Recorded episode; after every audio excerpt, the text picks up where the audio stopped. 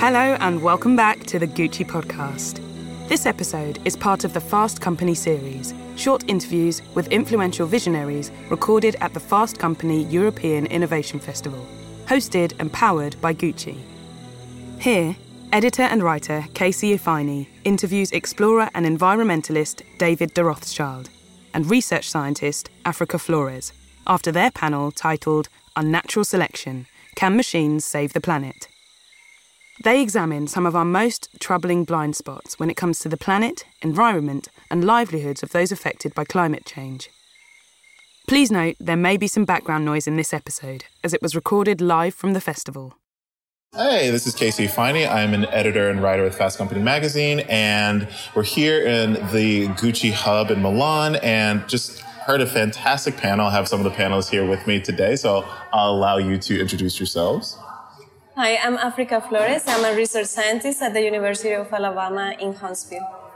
I'm David Rothschild, uh, an adventurer, as I was called, uh, and an environmentalist. That must look so good on a business card. Adventurer. Yeah, I, I feel it's a funny one because I feel like if you say adventurer, you sound like you just have a Gore-Tex fetish. Right. You know what I mean? Like you're just you can do all these one-arm push-ups, and I, am kind of more the moisturizing adventurer. Like I'm definitely not the guy who's you know hanging off the, the cliff and, Right. and and doing all the tough, rough stuff that most people think. It's kind of more, I should say, explorer because I'm exploring Yeah. exploring my understanding of Right. the relationship between humans and nature. Mm-hmm. Absolutely. And, you know, David, you mentioned something during the talk that I found interesting. You said, and it's true that we know so little of Earth.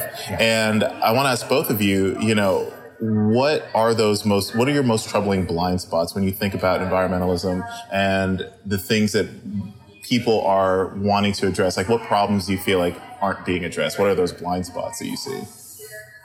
I mean, you know, there. I, I think our biggest blind spot is, um, you know, this sort of the concept that growth is success, right?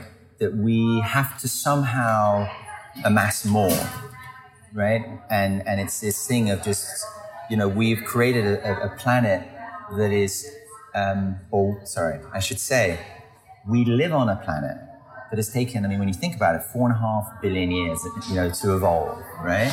To where we are today.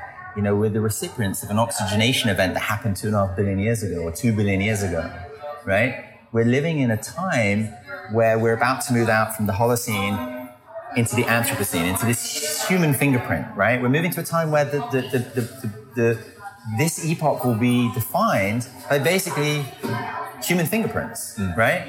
In a short period of time, since the 1950s, if it gets approved, right? So I think our blind spot is, um, unfortunately, that we have, um, you know, kind of put this. This, this lens on that says that the planet was put here solely for us, that we can consume and consume and consume, and there will be an endless horizon. At one point, maybe when we were hunter gatherers, it might have been, uh, you know, this mysterious giver that gave us stuff. And we're like, wow, look at this. And it was endless. But it's not endless. It's finite resource. And, and we consume and consume and consume with that, that blind spot. All of us, right? We're all recipients of a, a device that allows us to buy stuff that we didn't know we even needed and arrive before we even know we bought it. You know, we're living in a time where we're just told that success is growth. It's just about growth rather than saying, actually, what about improving? What about improving the quality of lives of everybody? You know, with access to water and access to food and access to sanitation and access to education and all the things that we can do today. Um, that's the thing that gets me is that we put consumerism first. You know, that we've become somehow consumers versus being citizens. We're citizens on spaceship Earth, right? But we're only valued if we spend money, and if we don't have money to spend, we'll give you a card that allows you to indebt yourself. Mm-hmm. And we do it at a country level, and we do it at, a, at an individual level, Right. right? So we, we we're taking more than we're giving.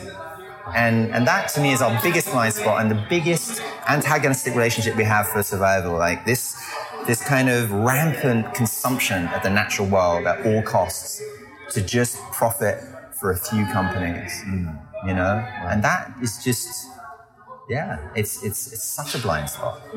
Africa? Well, I think that uh, in science we manage this big misconception that technology and scientists are going to be ab- able to solve by themselves these uh, global environmental issues without taking into account the people who are suffering and who are living uh, these issues. Um, there are these big egos and scientific egos that uh, have to deal daily, and I, I hope I will never become something like that. Uh, but uh, the, I think it's a very big misconception uh, because in order to change what is happening, we have to work with the people who are at the core of these environmental issues, uh, wherever this it is, and uh, they are capable to find solutions if, if we enable them.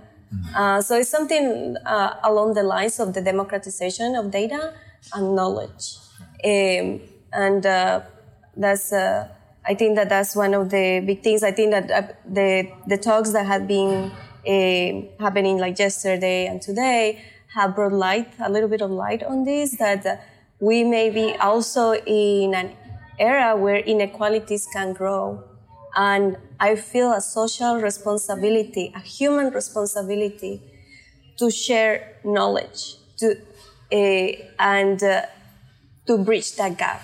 That cannot happen because um, we are losing knowledge, by the way, by not including these people who know what is happening. And, you know, they are bringing an, a, a, component that we don't understand, that we don't know. And they are part of the solution. They are not part of the problem or only the problem. So um, I think that's. Yeah. I think another blind spot is to, to sort of build on that, um, on what Africa's saying, is that as, as a citizen on mm-hmm. Spaceship Earth, I, I am amazed at how we disregard the data, the scientific data. We've had in the last year some of the most condemning reports on the state of nature.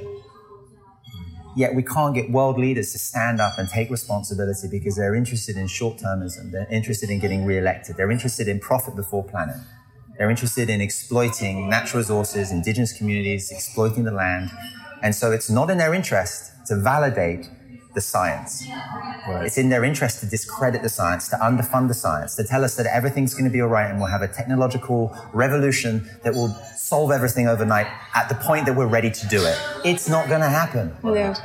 Um, but I think that uh, that is also along the lines of what you were saying at the beginning that uh, we have this misconception of uh, that growth is uh, that success is growth and uh, media has a big role on this mm-hmm. uh, by no sharing facts and real knowledge because they just want you know to to get uh, the more money and, more, and, yes and, yeah the, yeah the, how that mani- the, how the information is manipulated as well uh, is uh, is critical and create this misconception and this a lack of literacy yeah. uh, for scientific data. I mean, it's amazing. Is, we talk yeah. about fake. I mean, to build on that again, mm-hmm. we talk about fake news being like a new phrase. If you're an environmentalist, fake news has been around since day one, right? right? There mm-hmm. are literally what's insane to me. Billions of dollars put into think groups and think tanks and special organizations that all they do is discredit the science and create fake news and create mm-hmm. misinformation. It's been going on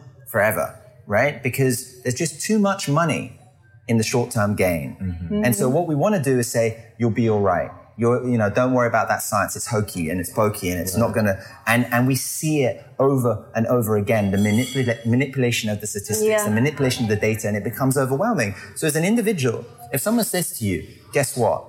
There's two stories, one where the planet blows up and one where you'll find. Which one are you going to choose? You're like, oh, I'll choose the fine one. Cool. Right? So the scientists with all the right data, with all the information, are, are being discredited if mm-hmm. they speak out. They're not getting funded if they speak out. Right? Yeah. Well, that's what I was going to ask you because I feel like this is the thing. You, I'm so glad you brought this up because we have all the data. We know we know the implications of what we're doing, but yep. there's little action. So, yep. what? How can we accelerate that human action? How can we close that gap and start having some real change? Mm-hmm for me, I, uh, you know, I repeat this over and over, but we have to involve the people at the developing countries. They have solutions. They are smart. It's co-development. We don't dump just data and methods on them that they can replicate these black boxes uh, because they don't trust them and uh, they know don't use them and don't believe on the data. Um, and uh, we have to create literacy and uh, on scientific information and data. For me, mm. it is very crazy. Uh, this all this movement about vaccines, mm. like you know, it, it's a very like it's a, it's a, I think it's a, uh, some something homologous to what is happening with the uh, climate change uh, beliefs and how can be this year and you don't believe on science. Yeah and that there are groups that are still um, for little that they are but for me it's crazy that they believe that, that there is still a small group of people that believe that the earth is flat. What, i was going to say we're still what, having this what, debate quote unquote yeah. what is that? and the vaccines do not work. And that, what is what is this? It isn't flat guys.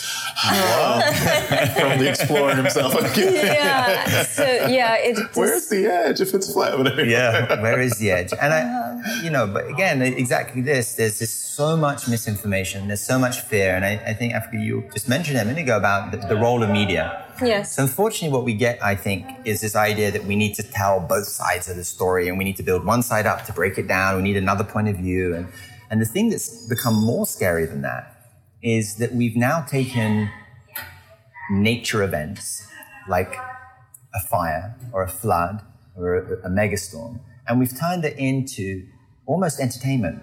We've turned it into, like in America, you'll you'll see a news piece will come on and it will say, you know, we, you know, it'll be like we, we, they'll call it firestorm, right? In California, it's like firestorm. We'll be back after the break, right? And the ad is for like a car and all these other things. So they're selling advertising off the back of storms, right? right? They're saying, you know, we're creating so much more fear, right? We create all the shows that you see on television. A lot of them are still man versus nature.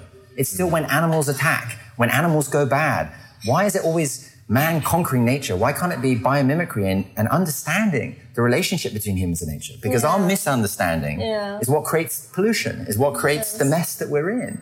But we've always positioned it as fear. So it's like megastorm, hurricane, beast from the east in England. When the snow comes, it's like beast from the east. we we, we create these terminology right.